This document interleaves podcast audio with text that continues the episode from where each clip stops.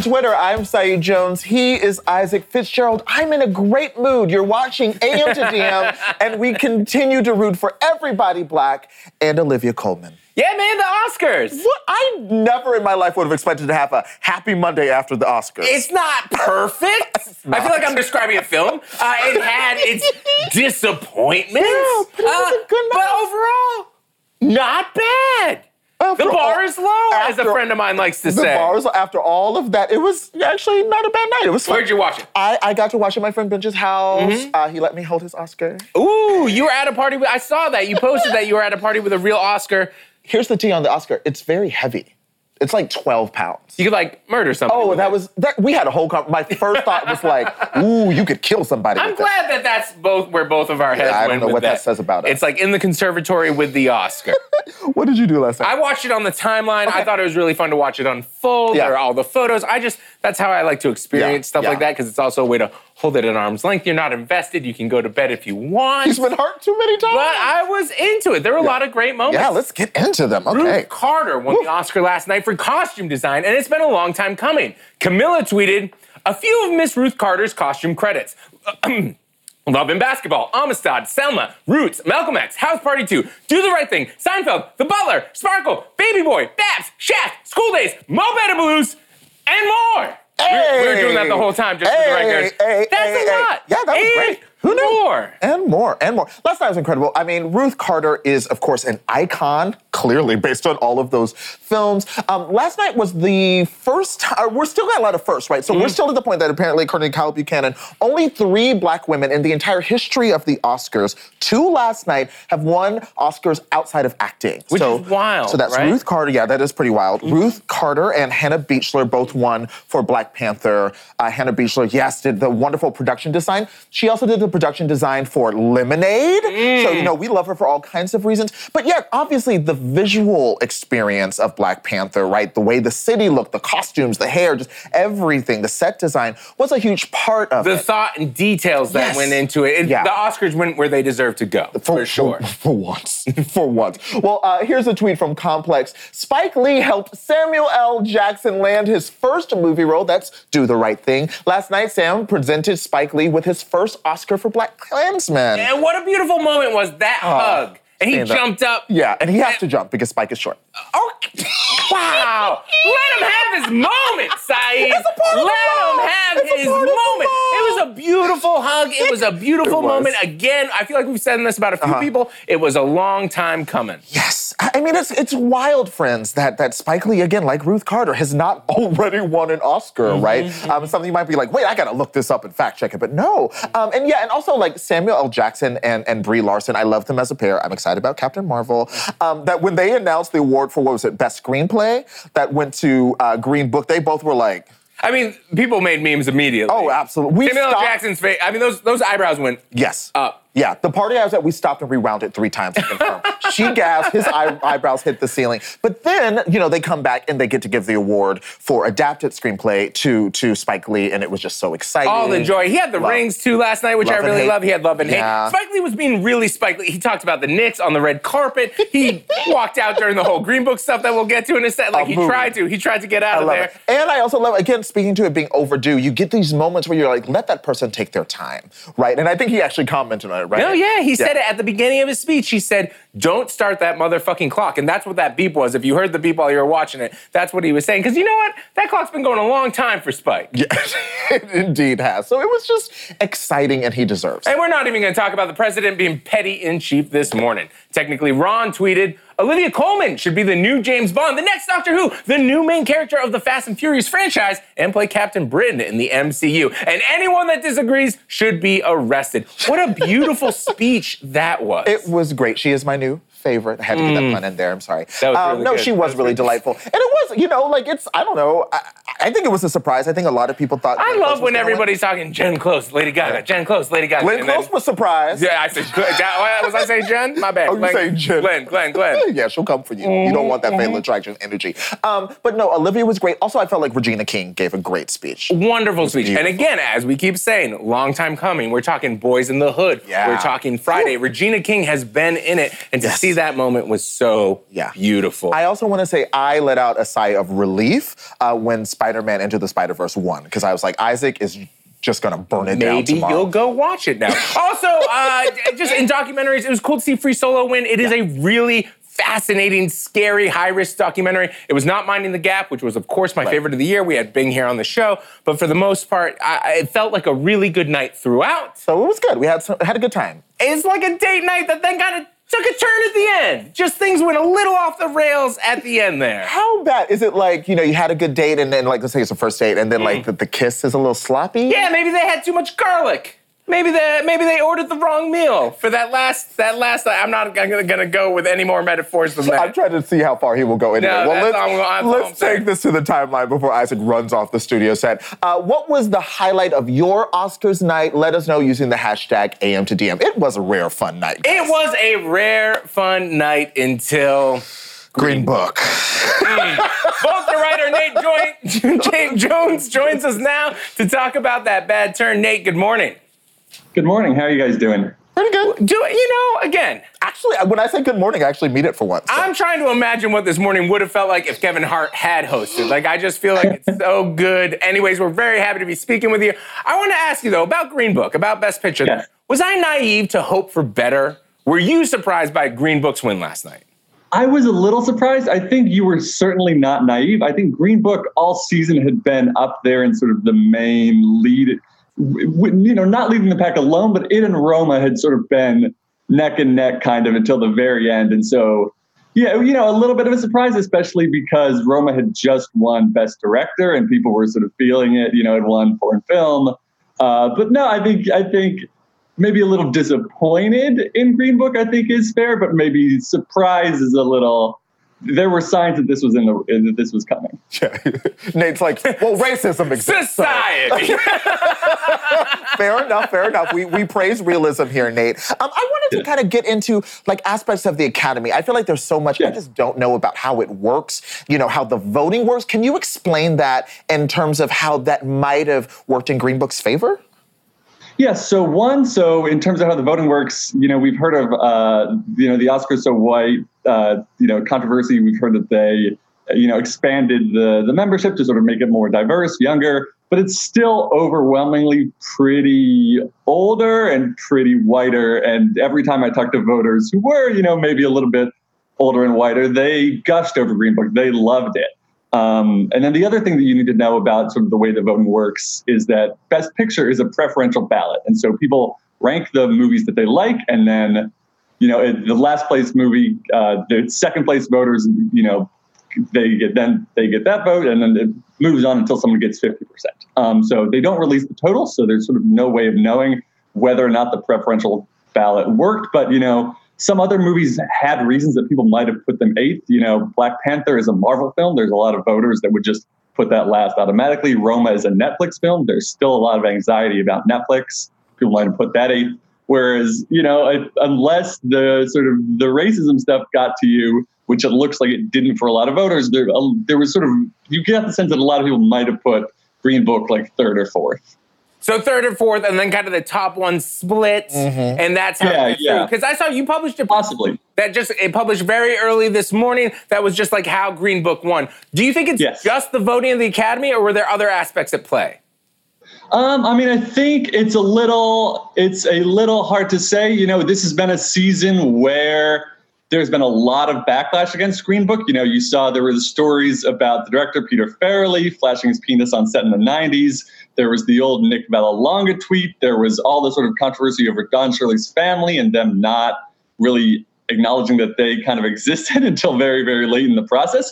And I think, in a weird sort of way, all this controversy instead of uh, instead of hurting Green Book, it kind of helped it. I think people felt people who liked the movie suddenly felt very protective of it, and there were whispers throughout Hollywood that there was some, you know, that there was like people were trying to take down Green Book, and we need to protect Green Book from the people who are trying to, you know, take it down. All these sort of social justice warriors in the media, and so you know, you're not wrong if you sort of see a little bit of parallels to the way that sort of other people who've won contests recently have been treated by their fans, but. I feel like there's a phrase for that. It's like identity. Yeah, there's some. Politics. I'll- yes, there's maybe there's maybe something of it like that. Um, I also want to ask like something bigger. Is is the Oscars Best Picture category like broken in a way. Like, you know, like the Oscars tried to introduce that like popular film category, and you mentioned the preferential voting. It, it, it just seems like maybe there's something that needs to be rethought overall. I think I don't know if the system that's broken. I think it's more that the pool of people who are choosing these are very sort of split, right? So you have all those wonderful wins for Black Panther, you know, in costume and, and production design, but you still have, you know, you have Olivia Colman, but then at the end of the day, you still have, um, you still have Green Book winning Best Picture and you know original screenplay or yeah, original screenplay. Um, I think you know there's thousands of people, and just like just like in America, right? There's some parts, you know, if you have some people in America, sometimes when we vote, we get good results, and sometimes when we vote, we get not so good results. And you know, it's the same people voting every time, but just you know, I, I, don't know if there's something you can do in the process. I think it's just sort of the nature of Hollywood is kind of of many different minds, and they don't all agree with each other. Yeah. All right. Well, Nate, thank you so much for joining us this morning and for your reporting. Thank you. Yeah, you have a good day. Nate was like the happiest, most like optimistic person to also like keep it totally real about the reality of race in Hollywood. Absolutely, that was beautiful. He was like, "Just good morning, like, piping up with my coffee here. Uh, identity politics for white people. That's yeah, what that was. That's all to, that was." I thought you knew. I love it. Thanks for joining us, Nate. All right, here's a tweet from Oliver Willis that made me scream this morning, pitching my movie about the white guy who inspired MLK to write the "I Have a Dream" speech, then clearing my mantle for an Oscar. Mm, it's a surefire. That is a short. that's that's gonna win it. I love the taxi driver that got him to the Lincoln Memorial on time. Just that guy. Anyways. Oh my God. Uh, I'm sorry. Let's take it to the timeline. What's your pitch for the next Green Book esque movie that's going to win you an Oscar? Let us know using the hashtag crashing Miss Daisy. that is that is good. But listen, do you think they show the Oscars in jail? Oh, you're just not going to react to that? Here's a tweet from the AP. R. Kelly, one of the best selling music artists of all time, has yet to pay the $100,000 bond to secure his release from jail pending trial on sex abuse charges. That $100,000 is 10% of the total bond, which is $1 million. A little jail math for you there, R. Kelly. I know you're not good at math. Uh, attorney and friend of the show, Adrienne Lawrence, tweeted this If they are smart, the child support agency attorneys should be hovering around the courthouse ready to see receive, sees whatever R. Kelly tries to use to pay his $1 million bond. If he did not have the money to pay his delinquent child support, he should not have the money to get out of jail. Adrienne Lawrence joins us now. Good morning, Adrienne. Good morning, guys. Thanks for having me. Thanks for coming on. So, did R. Kelly I mean, it feels weird to say this because it's been a long time coming, but really spend the weekend in jail? And is he still in jail? Ah, yes, he did. And yes, he is in that 7,000 inmate jail in Chicago. He was resting his head last night. He does not have the money to pay the bail. Hopefully, uh, in his eyes, hopefully, he will have the money coming soon. But apparently, his finances are in disarray, so says his attorney. Um, but as you noted, he owes 100000 on that cash required portion of his bond. And he also owes that child support of about $169,000. And the issue really for him is that he's going to have to pay it all because he's been ordered by the child support court to pay that amount uh, before March 6th because he failed to appear at a hearing last month. And so, if he does not pay that amount too, he could find himself back in jail, even if he were able to bail out on these recent charges. Oh, wow. I, I didn't realize that he, he missed a previous court date. That bold choices uh, continue to be the theme with R. Kelly. I, I, did want to zero in a bit. You know, so much has been going on, um, certainly the Oscars this weekend. I, I, wanted to focus what exactly sent R. Kelly to jail uh, in Cook County this time? What exactly was the case? Well, this is what we have that broke on Friday. It's a 10 count indictment for aggravated sexual abuse. And this is against four victims. Three of them are minors. And the alleged actions he took, which were just pretty much sexual abuse and inappropriate sexual contact with these individuals, they occurred during 1998 through 2010. And so on those 10 counts, he's facing seven years each. So he could spend about up to 70 years in prison if the judge were to order him, um, you know, pretty much were to give him a full sentence after he's being found guilty by a jury. And so we're really at the beginning of the process here.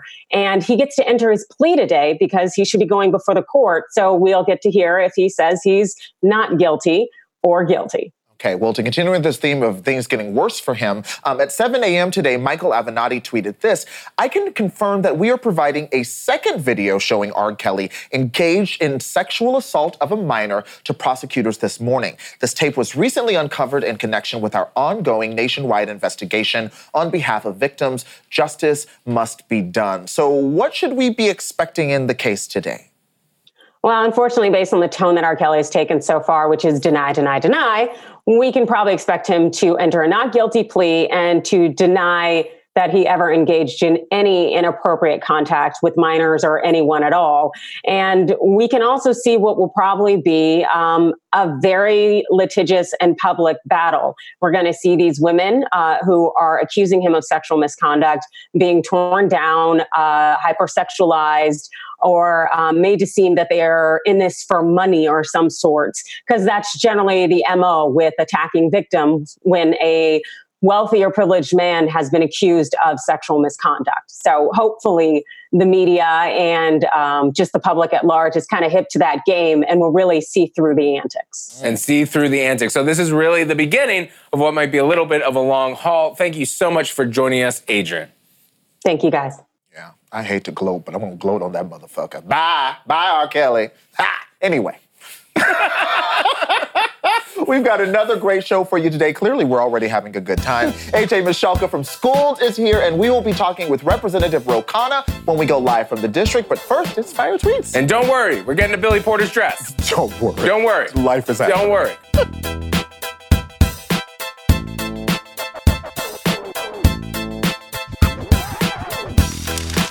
Fire!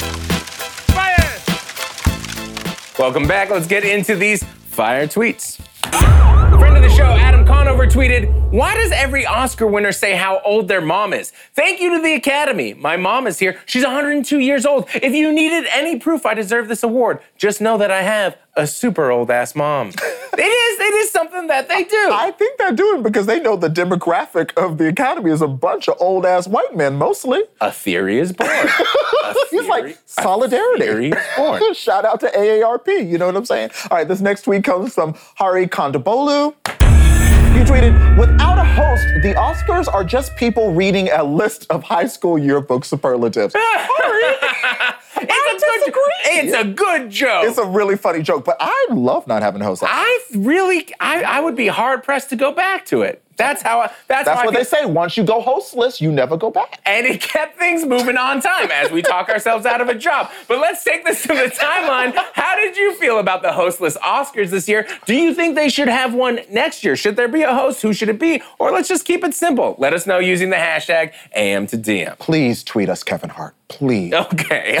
Uh, wow, you're itching for a fight a little I bit am. today. I'm in the mood. All I'm in right. the mood. All right. All right. Dazed tweeted this. Friend, it's just a casual thing. Don't be extra. Me and we've got Billy Porter in that ah. gown. Ah. we've got Billy Porter in that Oh. gown, honey.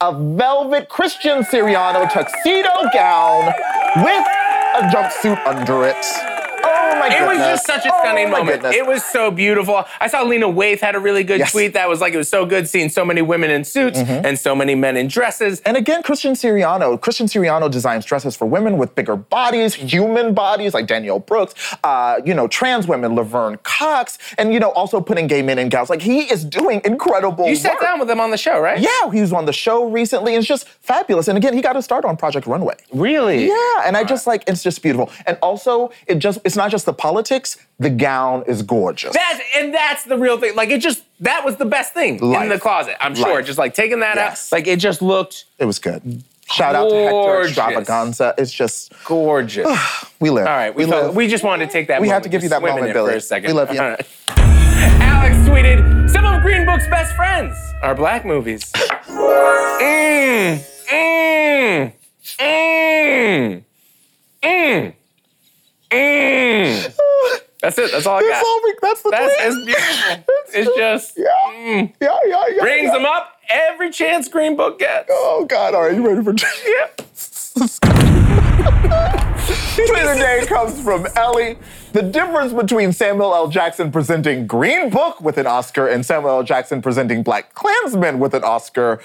Deserves an Oscar. That might have been, it might have been my favorite moment. My, It- the favorite I think moment, it was favorite might have been just like the face doesn't lie. There was also really a beautiful moment I saw. There's a lot of Black Panther as Green Book kind of gets up there. Uh-huh. A lot of Black just looking over the shoulder, maybe just like making a little bit of a face. A lot of the a lot of the uh, cast there. It was, like, there was a moment with Danai Gurira like presented, and it was just like, here we go, y'all.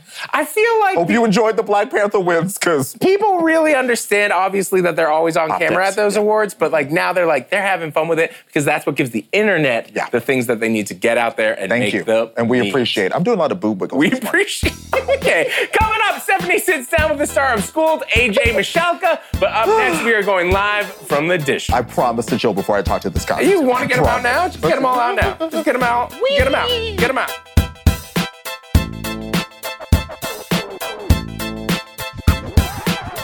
Welcome back. We are going live from the district with Congressman Ro Khanna. Good morning. Good morning. All right, here's a tweet from you, Congressman. Bernie Sanders has fought for ordinary Americans for decades, even when it's made him unpopular with wealthy donors and party elites. He has the populist progressive vision to lead us into the 21st century. I'm proud to be national campaign co chair. So not only are you endorsing Bernie Sanders, but now you're working for him. Out of all the Democratic candidates running, why choose Bernie and why so early?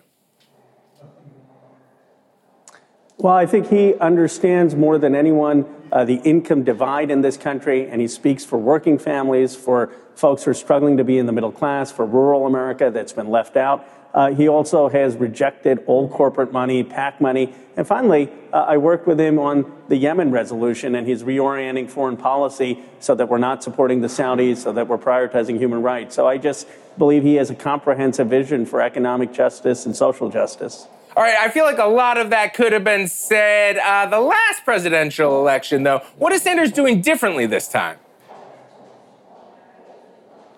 Well, a couple of things. Look, Hillary Clinton was a very formidable candidate. I mean, I supported Bernie in the primary, but then Hillary in the general. She was a Secretary of State, she was a senator. Uh, so it's not to be underestimated that he got 13 million votes against someone who had universal name ID. Now he starts out with a huge advantage. He's the only person so far in the field who's actually run for president. He has 13 million votes. I do think he has assembled a very diverse team. Uh, more people in their, his inner circle who come from all different uh, backgrounds, and uh, both in terms of minorities and women, and uh, a more inclusive team. And I think that's going to serve him well. Are you satisfied with how Bernie Sanders has responded to reported allegations of sexual harassment and gender pay gaps during his 2016 campaign? Well, I had a conversation with him, and he said there's going to be a absolutely zero tolerance policy for this. If there is any incident, uh, the person will be removed. Uh, and uh, he has worked with leading experts to make sure that that's going to have zero place uh, in this campaign. And many of us co-chairs, Nina Turner, myself, and others, uh, have made that abundantly clear that we cannot have any place for that uh, in this campaign. Uh, you are also now a member of the House Oversight Committee, which, of course, will be publicly questioning Michael Cohen on Wednesday. Uh, what do you personally plan on asking him? If he dodges a lot of questions, would you be willing to subpoena him? Well, I do think we have to be willing to s- subpoena him. Uh, you know, I want to know uh, what uh, he knew about President Trump, and are there crimes that Trump may have committed or illegal acts he did uh, that we that he hasn't uh, talked about yet? Were they more women who were paid hush money? There are a lot of questions out there. The New York prosecutors have said that Michael Cohen hasn't been fully forthcoming, uh, and we're going to press him to make sure that all of the information comes out. Uh, what we want is transparency. If he's unresponsive, we should be willing to subpoena him. Uh, at the very least, he should have to take the Fifth Amendment uh, if he's not going to respond. All right, here's a tweet from George Stephanopoulos. Representative Adam Schiff tells me he is absolutely prepared to sue Trump administration if Mueller report is not made public. So if it comes to a subpoena there, would you support Adam Schiff in that effort? I would. I mean, look, everyone should be for the transparency of the Mueller report. If Trump himself has said that there's no collusion and he's going to be vindicated, he should be for getting the Mueller report out and letting the facts speak for themselves. I, you know, in Washington, people who try to hide things, conceal things, it never works out. Everything eventually becomes public. Uh, I am going to push for the transparency of that report, and I would support Adam Schiff in any uh, effort to make sure that uh, that report is public. Okay. Uh, California Senator Dianne Feinstein seemed quite dismissive of the Green New Deal in a video that took over Twitter uh, this weekend. A lot of debate. You, of course, were an early supporter of the New Deal. So I wanted to know what do you make of her remarks to those kids? Did she handle that moment well? Well, it wasn't one of her highlights. And uh, look, I had endorsed her opponent in the last uh, primary election. But after that, I sat down with her, uh, and she said that she really wants to understand some of the progressive movement. Uh, she understands that the party uh, demands action on Medicare for all, on a Green New Deal. Uh, that wasn't uh, a highlight for her, but my hope is uh, that she will learn from it, learn from the response, and be supportive and understand why these young people are so passionate. I am very proud of being a supporter of the Green New Deal. it's going to help create jobs in communities left behind, and it's necessary to avoid catastrophic consequences in 12 years, according to the Intergovernmental Panel of Climate Change. All right, you have also spoken out about how apps like Instacart have used tips in their services. You said on February 8th, they're basically having wage theft. So, what are you doing to make sure workers are getting paid? Well, I spoke out about it, and in response, Instacart uh, a day later announced that they were uh, increasing their uh, policies of wages and not going to take their tips. Now, it wasn't just because I spoke out. There were a number of us who spoke out. But look, I use Instacart. My wife uses Instacart. Uh, it's a convenient service and makes it easy uh, if you're uh, traveling to get groceries. But what we shouldn't be doing is using innovation to deprive workers of what they're entitled to. It's ridiculous that they have a default tip of 5%. I mean, who tips 5%? Most people tip at least 15, 20%. Uh, and it's ridiculous that they were taking the tip and removing that tip from people's wages. Uh, I'm glad that they're now uh, going to change that practice. They're a $7 billion company. They're getting ready to IPO. They can afford to pay workers a fair wage. You made those comments about Instacart when you were a guest on Tucker Carlson's Fox News show. Uh, you also said this recently about Carlson. Uh, Tucker Carlson offers a devastating critique of interventionism and shows how much of the foreign policy establishment has failed the American people. There is an emerging left right coalition of common sense for a foreign policy of restraint. Uh, Congressman, why do you think Tucker Carlson is someone providing common sense foreign policy? Well, I don't agree with Tucker on a number of uh, issues, certainly his comments on race and gender, and I don't agree with him on all of the foreign policy issues. For example, Venezuela, I have been uh, unapologetically saying we shouldn't be intervening or rushing to war. Tucker has a different view. But the article I cited was one where he critiqued Max Boot and Bill Kristol and said that the war in Iraq was wrong. Tucker has spoken out about the war in Yemen and our support of the Saudis. And my view is that to stop endless wars, to stop our uh, the casualties in Yemen, we need to take a, a coalition from uh, as broad a perspective as we can. I'm going and meeting Lindsey Graham because Lindsey Graham is considering uh, supporting our war powers resolution to stop the war in Yemen. So I vehemently disagree with Tucker on many, many issues. But where he is willing to speak out about the war in Iraq or criticize people like neocons such as uh, Max uh, Boot or Bill Kristol, uh, I think that his voice on those discrete issues can help build a coalition to stop bad wars. Here's the thing, and I know you're, you're kind of preempting this a bit, but I'm going to push you on it, Congressman. You know, only a few months ago, advertisers. No, please do. Yeah, we're uh, dropping Tucker Carlson's show uh, after he said immigrants made the United States, quote, poorer and dirtier. So, you know, you're, saying that you, of course, are willing to, you know, find opportunities to compromise with people like Lindsey Graham and Tucker Carlson, um, as long as, you know, there are those opportunities. But at this point, um, how do you justify continuing to show up on Tucker Carlson's show? Is there something that he would say or do that would make you decide, listen, I'm not going to appear anymore? Well, look, as you know, I'm the son of immigrants. My grandfather spent four years in jail with Gandhi. My parents came here. I remember them having their green card stamp, and I represent a district that's 50% foreign born. And I understand, representing Silicon Valley, the contributions that immigrants have made to this country. There wouldn't be Apple, there wouldn't be Google, there wouldn't be Microsoft, there wouldn't be Facebook if it weren't for the contributions of immigrants. So uh, I don't think anyone uh, has a record of speaking about uh, the positives of immigration more than I do. But here's the reality. Uh, there are some of those uh, who believe that we shouldn't go on Fox News. Uh, Fox News speaks to a large audience.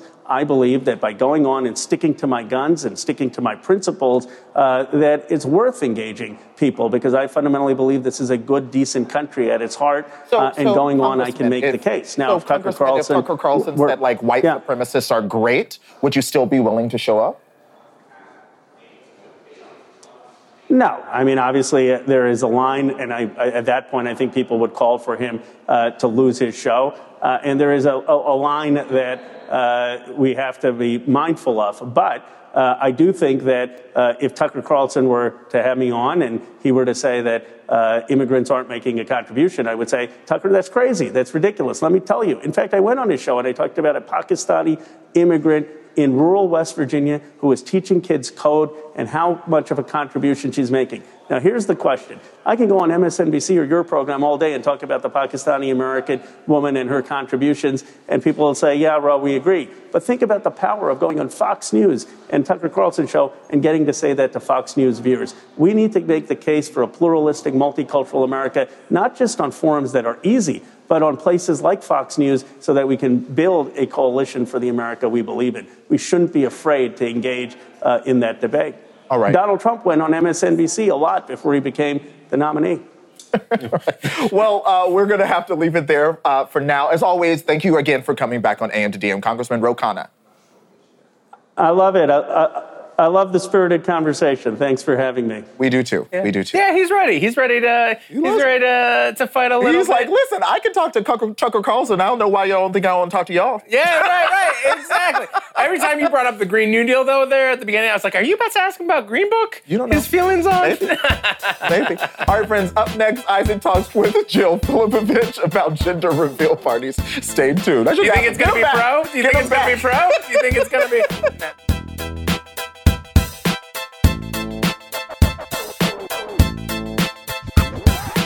Welcome back. Writer, lawyer, and author Jill Filipovich tweeted, I wrote about one of my most hated things, the gender reveal party. Seriously? Stop doing these. Jill joins me now. Good morning. Hi, thanks for having me. Thank you so much for coming on the show. So let's start here, Jill. When did gender reveal parties become popular? They're like really historically ancient, right? Come from the olden times? Yeah, um, it seems like they really are an internet animal, uh, and they exist very much in this age of social media where all of our sort of big life moments are not just kind of individually enjoyed, but have to be produced for an audience. So they've really only started to be a thing in the past 10 years. And it seems like over those past 10 years, they just keep getting more and more common. They keep getting more and more common and more and more kind of over the top, it seems like. Uh, you described in your piece gender reveal parties as a living feminist nightmare. So, why do you hate them so much? Um, I mean, to be clear, I think that most people who do throw these gender reveal parties are primarily excited about having a baby, which completely makes sense. Um, the reason I think they're a living feminist nightmare is that they really ingrain the kind of like pink and blue traditional gender roles that feminists have spent centuries trying to root out. So we've been trying to say from the time you're born, you know, you're wrapped in a pink blanket or you're wrapped in a blue blanket.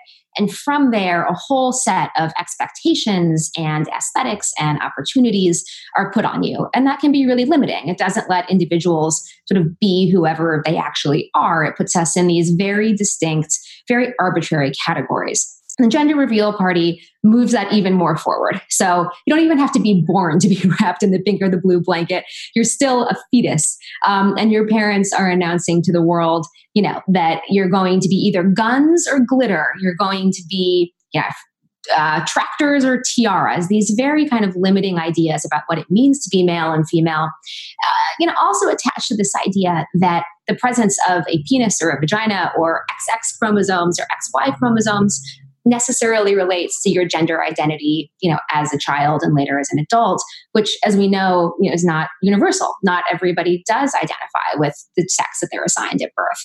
So gender reveal parties, they don't really offer us much. Um, you can have a party to celebrate having a baby without having to reveal the gender. You're not even really doing that. Um, and they also cause, I think, pretty substantial harm by reinforcing these incredibly limited gender roles. Absolutely. Now, Eva Basilian, she tweeted, Jill, people still see gender. It's a good dream you have, but people just aren't there yet. If gender didn't matter, you wouldn't still be using terms like feminist. So you do you. And I just wanted to ask you here on the show, give, give you a chance. To, what's your response to that? I don't think feminists are saying that gender doesn't matter. I don't think we're even saying that, you know, things like penises and vaginas don't exist. Um, that's not what we're arguing. Feminists certainly say that gender does matter. I mean, gender matters extraordinarily. It completely shapes, you know, how we are able to move through life and the opportunities that we have. What feminists are trying to do is to kind of unpack the unnecessarily limiting aspects of what we assign to gender. And so that's why I'm challenging the gender reveal party. It's not to say that you know it's completely meaningless in this life whether you're male or female. It is to say let's sort of take off the meaning that we give to gender these sort of unnecessary arbitrary limiting meanings that we assign to being female or male. Um, that's the goal of feminism so you know of course we're criticizing the gender reveal party yeah absolutely and i, I do want to say I, I, they also sometimes cause a lot of harm i remember there was a wildfire not that long ago caused by a gender reveal party is there any sign that maybe they're slowing down like like a lot of social media fads that maybe people are like, okay, maybe that was a little silly? Not as far as I can tell. Um, you know, there was a really good Huffington Post piece that actually sort of looked into this in a bit more depth than I did. My piece was primarily opining. Um, and that seemed to indicate that, at least according to Google search trends, the gender reveal party is, you know, getting more and more popular and more and more common. You know, I will say, and you know, granted, I exist in a fairly narrow universe of other kind of feminists and social justice minded folks. I don't see these very often on my own social media feeds. Um, you know, I saw a few that came up a few years back. The more popular they get, the more I also think we're seeing some of this critical pushback.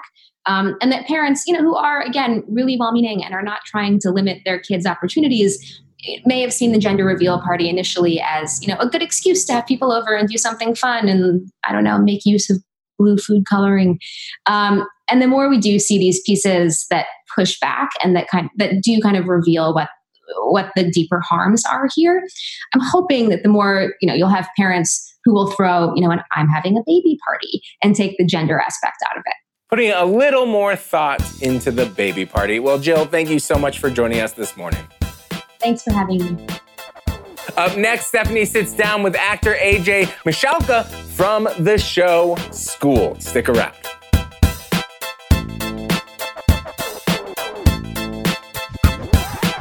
This is the sit down, and I am here with the star of Schooled and one half of Aly and AJ, AJ Michalka.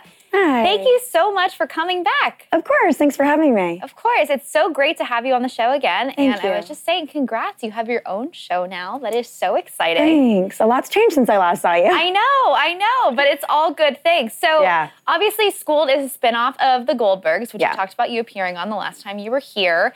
How has your character, Lainey, evolved since she appeared on The Goldbergs?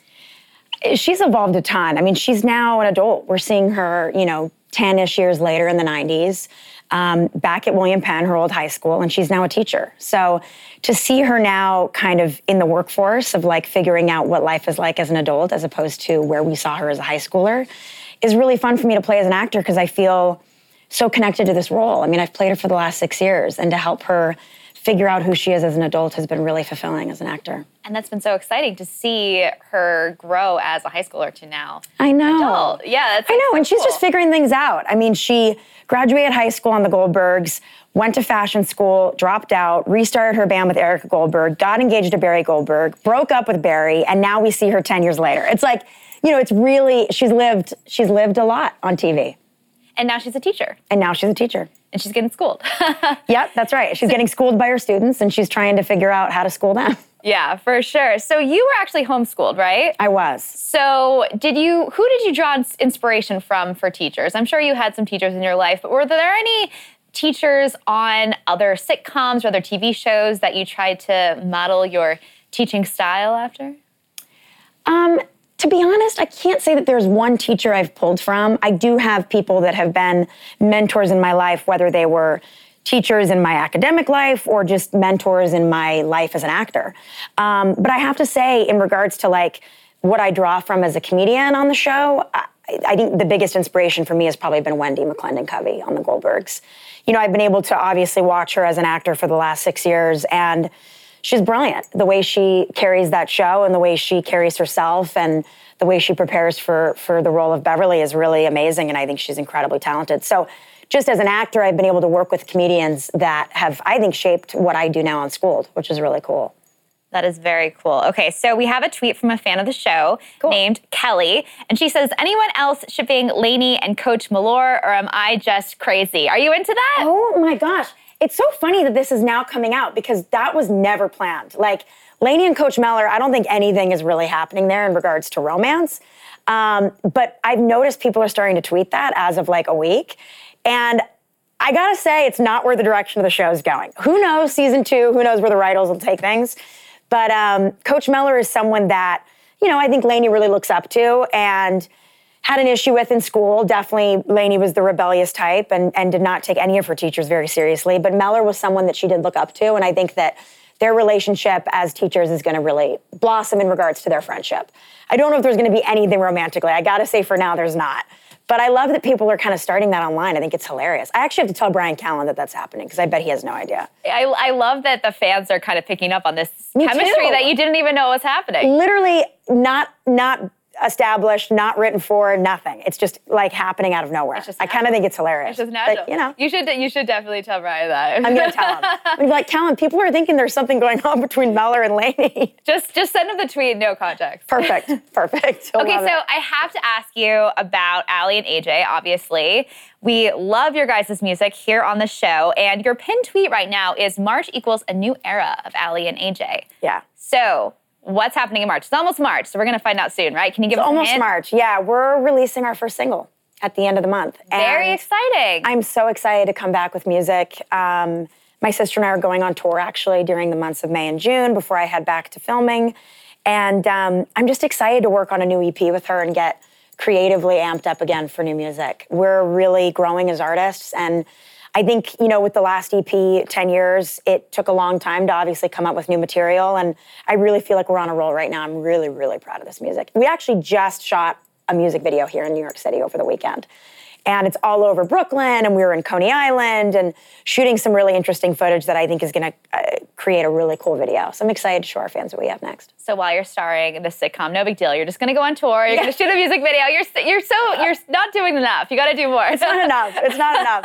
No, it's it's a tricky balance, especially when there's two of us. But um, you find a window of time as an artist, and and you kind of have to just hold on to it and go, all right, this is my hiatus from the show, and how much music can I get in before we kind of miss that next opportunity? It's just it's too important to pass up. I love that. Grab the bull by the horns. Yeah, do exactly. everything that you possibly can. Okay, so Aly's not here right now. She was here last time. That's so true. I'm going to ask you a really tough question. What's the hardest part about working with your sister? Oh my gosh. Um, wow, that's tricky. Or an interesting part. If we if it's all if it's all sunshine and roses, what's an interesting part that maybe we wouldn't guess? It's definitely not all sunshine and roses. I mean, there are times where, you know, we go through our creative differences. I do have to say, though, and I think some people would be surprised by this, our taste is really similar. So it's like the bands that we listen to, the concerts that we enjoy, um, the way we write, you know, what we're influenced by is really, really on par with each other. And I think that's what keeps us so um, just in tune. And, and, and I think the synergy is real because of that. Um, but I would say, the trickiest part about like what we do together is probably rehearsing for tour because we're trying to figure out what we want to do live, how we want the songs to sound. She might have a certain idea, I might have a certain idea. So when it comes to like butting heads, I guess the most we do that is the rehearsal process. Plus you're tired, you're busy, you know. Yeah, and you're just figuring stuff out. You're like, I don't agree with that. And she's like, Well, I do. So let's figure it out. So we have to make things work. You know what I mean? You have to come to a compromise. It's kind of like being in a relationship. yeah. And, she- and siblings are siblings. That's a good person. Siblings are are very very special and i think it's what makes our band really i couldn't do this with anyone else i think it's what makes our band really special I totally agree. I Yeah. love that. Okay, So, we have something really exciting that we're going to premiere with you that I'm really excited about. All of our producers are really excited about. And it's a game. We Okay. wanted to test your knowledge of TV and spin offs because your show is a spin off. And it's called Name That Spin Off. I'm excited. This is very exciting. Woo, and we get a little have wheel. this amazing wheel, which I don't know how good you guys can see it, but we all here at AM to DM are very excited about this wheel. Some might say too excited, but there's, you can't be too excited about the wheel. You No, can't. no, this is great. I love this. I had no idea this was coming. I know it's so cute. Okay, so what you're gonna do is you're gonna spin the wheel, and Okay. then you're gonna have to get, you're gonna have to say the spin-off that came from the show on the wheel. Does that make sense? Totally. Okay. Totally. Gosh, some of these, I. Okay. Good luck. Let's go. Oh my gosh. Okay. The show is Beavis and Butthead. What show spinned off? And this is a hard one. This one actually was one of the ones I didn't know before I got the answers. Can I get a hint? Hmm. It's Beavis a and Butthead? It's a, it's a cartoon starring a female. Think of like quintessential 90s, like when we were growing up, like quintessential cartoon. Oh, oh my gosh, the girl with the glasses and the and the short dark hair. Daria. Uh, yes. Daria. Yes. That's a spin-off I- I of Beavis and Butthead? I had no idea either. oh, but I can see the animation is very on par with each other. I think that you get that right. Does Daria come from Beavis and Butthead's storyline? Like, is she a sister or something? Uh, our our statement is saying, yeah. That's Oh, she went to school with them. Got I, it. I okay. had no idea about this. I'm sure all of I mean, I kind of got that one, but I feel bad. Can I do another? Oh, yeah, I feel like that was like semi no, not you- cheating, but like you helped me. Yeah. Okay, Grey's Anatomy. Oh, it's not the Good Doctor. Not the good doctor. No, that is not a spinoff. But there's a medical drama on ABC that comes from this. It is um, um, not How to Get Away with Murder. Um, It's about a fire station. oh, Chicago Med? Dang. Chicago Fire? Okay, I actually had heard of this show either. It's called Station 19. I guess maybe we should check it out. Oh, but I've heard before about that, there was Private Practice. Okay. Oh, Private Practice was before Grey's Anatomy. So is No. Grey's the spinoff of Private Practice? Private Practice, they're telling me, they're telling me Private Practice is a spinoff of Grey's. Oh, interesting. Okay, Yeah. yeah, wouldn't have gotten it and didn't. so I, I, had no- I had honestly never heard of the Station 19 show, but maybe it's good. We can check it out. maybe it's really good. Should I do Okay. one more? Yeah, spin the end. Okay. Oh, wait. Oh, well, that- Do one more. That doesn't count. Oh, spin again. Spin it. Just spin it. We're loving this wheel. All right. Cheers. This one actually I just learned because you're kind of hitting the hard ones. I'm sorry. I am hitting the hard Like, ones. Like, why can't okay. we hit like some? I mean, hello. It's like I know this one, uh, uh, Big Bang and uh, Laguna Beach. Okay, let's see. Cheers. Um,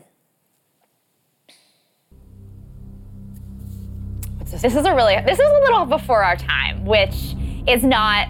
It's not fair. Happy Days? Happy- Cheer- no, Cheers was after. I don't know.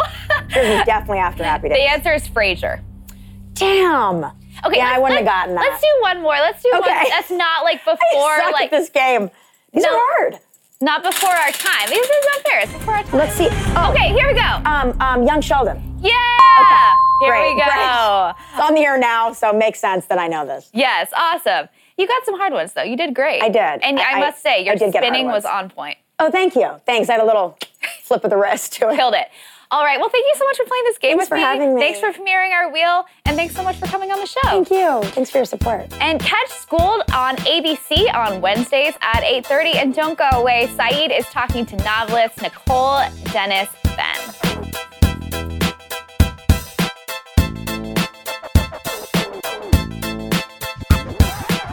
Here's a tweet from BuzzFeed News. Quote, I learned very early that to be an immigrant in this country meant I did not have the luxury of choosing what I wanted, only what was necessary.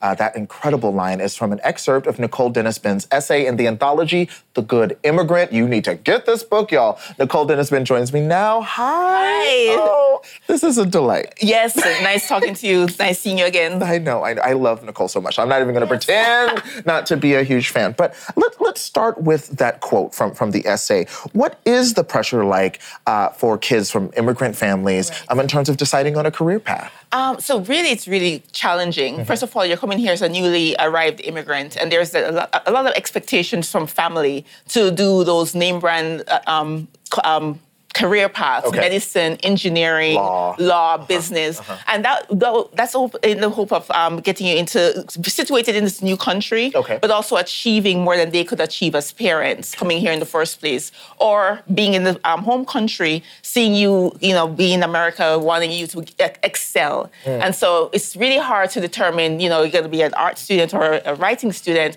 when all that is on your shoulder So that's really what I meant. Um, that is that re- very rarely you get those choices. Yeah. And, and how did you navigate that? Like, obviously, Right. you are a successful novelist now and doing great, but at the beginning, was it easy to talk It to your family about it? oh my god incredibly hard incredibly hard you know i, I came here to this country you know um, of course my family thinking i was going to be the doctor that they want Okay. me to, wanted me to be um, i was supposed to carry the family up right because you know we, we uh, as a working class jamaican um, individual and coming here to america the expectation was that I would actually be the one to pull them out of that poverty, pull them out of the working class. And so it was very a very hard decision for me to sit my mother down and tell her that I really wanted to write. That was a really hard um, conversation to have. In addition to that, my father, who was one funding my education, which was even harder. So it was really incredibly challenging for me um, to come to be here right now. Um, and it really took mentors and um, people who really supported me to really push me in this direction. You know, telling me I can do it, it's okay, and you know everything will be fine. Yeah. Yeah. I'm so glad they did. Definitely. So glad they did. What did it feel like when you were fully like embracing your identity as a writer? Like what oh, changed Oh, for you? Um, really, what changed for me was my first publication, um, because of course the, the rejections, as you know, the, Wow. lots of You get a rejections. lot of rejections. Exactly, right. so it was so it was really um, for me. I, I almost quit. There were times when I'm like, oh my gosh, am I really doing this? Like, is this really meant to be? Am I crazy? You know, I'm going to really prove my father right now. You know, by saying, yeah, I'm going to fail at this. And so when all those rejections were coming in, I did have those moments. But again, it really took my wife, who was also very supportive. She's like, you know, just continue pushing um, publications out. I had a very great mentor, Marita Golden, um, from Hurston Wright. Okay. Um, and she also was on my back. You know, she's like, Nicole, you, you can do this. This, this happens to all writers. Right. You know, no one um, escapes this. So for me to hear those things was actually what made me, you know, stay on this path. Wow. Yeah. I also wonder, I mean, and you, you mentioned your wonderful wife Yes. supporting you. And, you know, I think uh, from a lot of writers from the Caribbean, uh, talking about sexuality, Right. also difficult. Yes. So was, did, Oh my was there a back and forth between like, Oh, I'm yes. telling you I'm a writer, I'm telling you I'm a attracted right. to women? exactly. Yeah, I actually came out like multiple times. Yeah. Uh-huh. First as a writer. Well, actually, I came out as a lesbian first. Okay. Uh-huh. Which was again another very. I mean, you're talking about Jamaican parents here, Jamaican family. Mm-hmm. So again, that kind of shook them. You know, like what really? Uh-huh. Like what are you saying? And then after this, try they got over that hump, Mm-hmm. kind of, and then I came out as a writer, and that again was kind of like really, what's going on with you? You know, and you know, I was actually the free spirit in the family. Okay. Um, though I was expected to go on this really linear path of medicine, there was some. My mother always told me that there was something about me that you know I, I didn't really fit into any box. And so somehow, um, last two years ago, she said to me that you know it's interesting um, how, how I've ended up because this is so me in terms of like now flowing in my what I want to do, being happy. And when they, they both saw me happy, that's when they realized, you know what.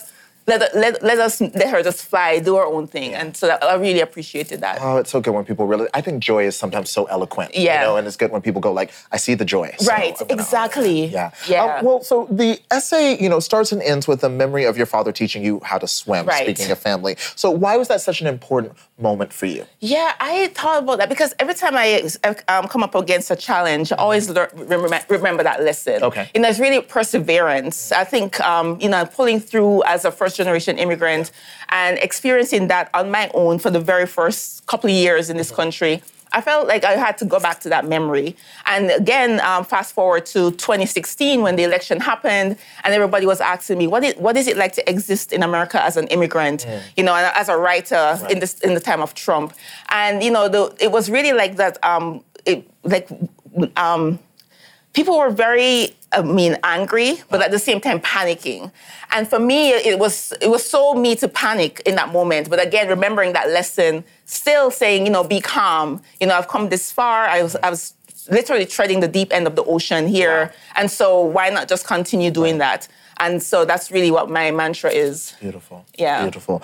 Um, well, BuzzFeed Books uh, named your forthcoming novel, Patsy, as a book to keep an eye on in 2019. I agree. I agree. Um, how does the novel kind of expand on themes that you've kind of been talking about this morning? Yeah, I oh my goodness. Uh, well, first of all, you know, this Patsy um, is really a story about a woman trying to find her place in the world. Okay. And she does that by coming here to America, like I did, Okay. in search of that freedom. And more, uh, more, and uh, more of it is more her, her searching for the ability or the opportunity to love the way she wants to love, you know, and which something she couldn't do very openly in Jamaica. So she comes to Brooklyn, comes to, well, comes to America.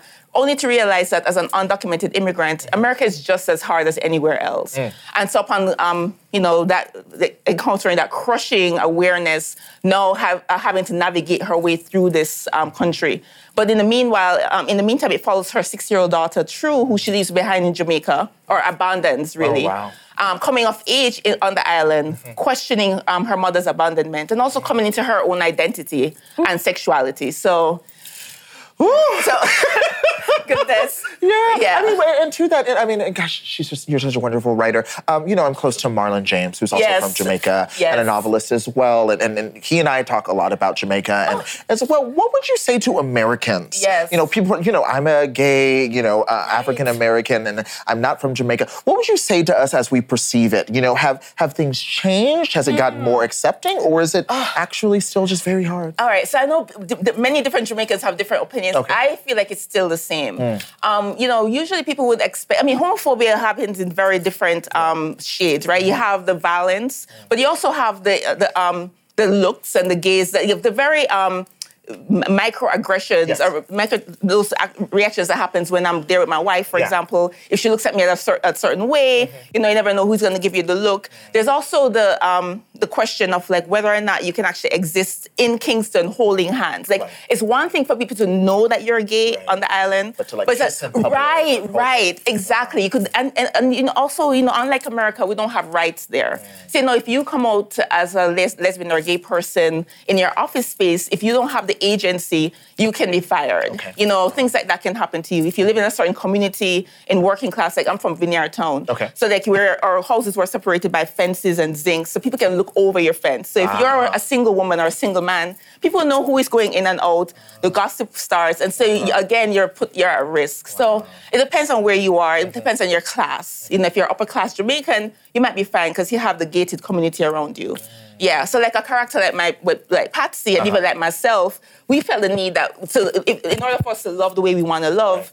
America offered that. Wow. No, there's that bittersweet um, Right. thing because Yeah. coming here, there's another dragon, which is racism Yeah. and uh, uh, homophobia, homophobia, which still happens, as Yes. you know. Uh-huh. But still, you know, the um, It's all happening. yeah, yeah. Well, I thank you. I'm so glad you're here. Thank you Uh, and I. I love all of your work, and I'm so glad you're you're using your experiences to help create this new sense of free. Yes. Thank you, Nicole.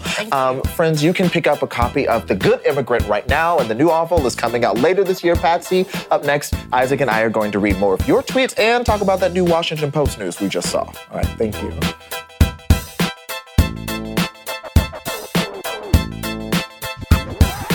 Before we get to your tweets, we wanted to bring up this tweet from the Washington Post about a story they're breaking.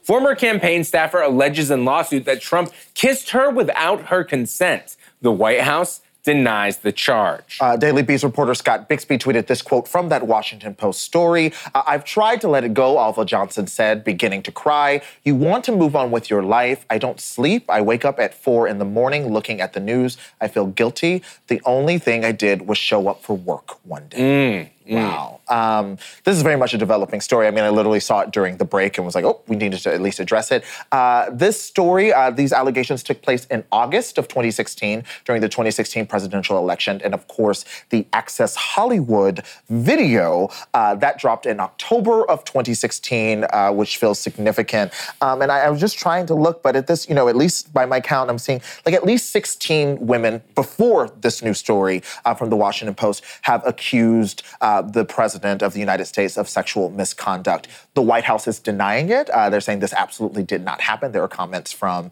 uh, Sarah Huckabee Sanders to that point, but uh, this is, you know, hard to ignore. You bring up the Access Hollywood tape, and I feel like it's one of those things that just kind of gets brought up now. But to remember really listening to it and to Yeah. hearing those things, these are allegations that are being made against the president, but we do have Trump literally on the record talking about sexual assault. So. We will be following this story closely. But listen, in the meantime, we asked, what's your pitch for the next Green Book type movie? Kim Bellaware says, rudderless white man moves to China Oh. to teach children English and find himself, falls for mysterious local woman, learns to eat chicken feet with chopsticks, wins approval of lover's family elder, returns to America enlightened that he understands a wider world beyond the West. Kim, I'm just gonna workshop for a second here. We're gonna go on with that. He then opens up a chicken feet shop himself, Oh, wins yeah. a James Beard Award. that is exactly how that goes. but no, that was, I mean, this, that's. Kim, do we have a similar ex? Do we have an ex? Oh, I know a lot of guys who did that whole I'm gonna go teach children how to speak English in China, or Japan. I'm not gonna say nothing unless I say something that gives too much information it. about Let's your not- past. Let's not do it. Okay. Uh, we also asked how you felt about the Oscars not having a host, um, and should they have one next year? Tanya Melendez says no host ever again. The show flow was much better than when the host appears, and the energy stops and resets every time. Also, there seemed to be less nonsense, bad banter between presenters. It was great. I totally agree. I, I think last, and also the show was shorter, I believe. Um, and yeah, and, and also I wanted to say, listen, I don't have a lot of good things to say about the Oscars producers. Clearly, they're messy. The pairing for presenters throughout the night was a delight. Like every time you saw two people come out together, it was like, I've always wanted to see, you know, Michelle Yeoh standing with, you know, it was just like so good. Chadwick Boseman, like it was just dope. So that was a good idea. I agree with all of that. Tanya, I'm just going to say that my feelings are hurt that you did not say Saeed and Isaac. Uh, really broken up about that, Tanya. I will respond to you, you would on you the time. host the Oscars? Hell no, that shit is a trap. Thank you to our guests, Nate Jones, Adrienne Lawrence, Representative Ro Khanna, Jill Filipovic, AJ Michalka, Nicole Dennis-Benn. What a wonderful conversation that was. And of course, Stephanie McNeal. We will be back here tomorrow at 10 a.m. Guys, this is the most fun I've had on the show in a minute. Have a great rest of your day. Fuck the Green Book. Fuck the Green Book.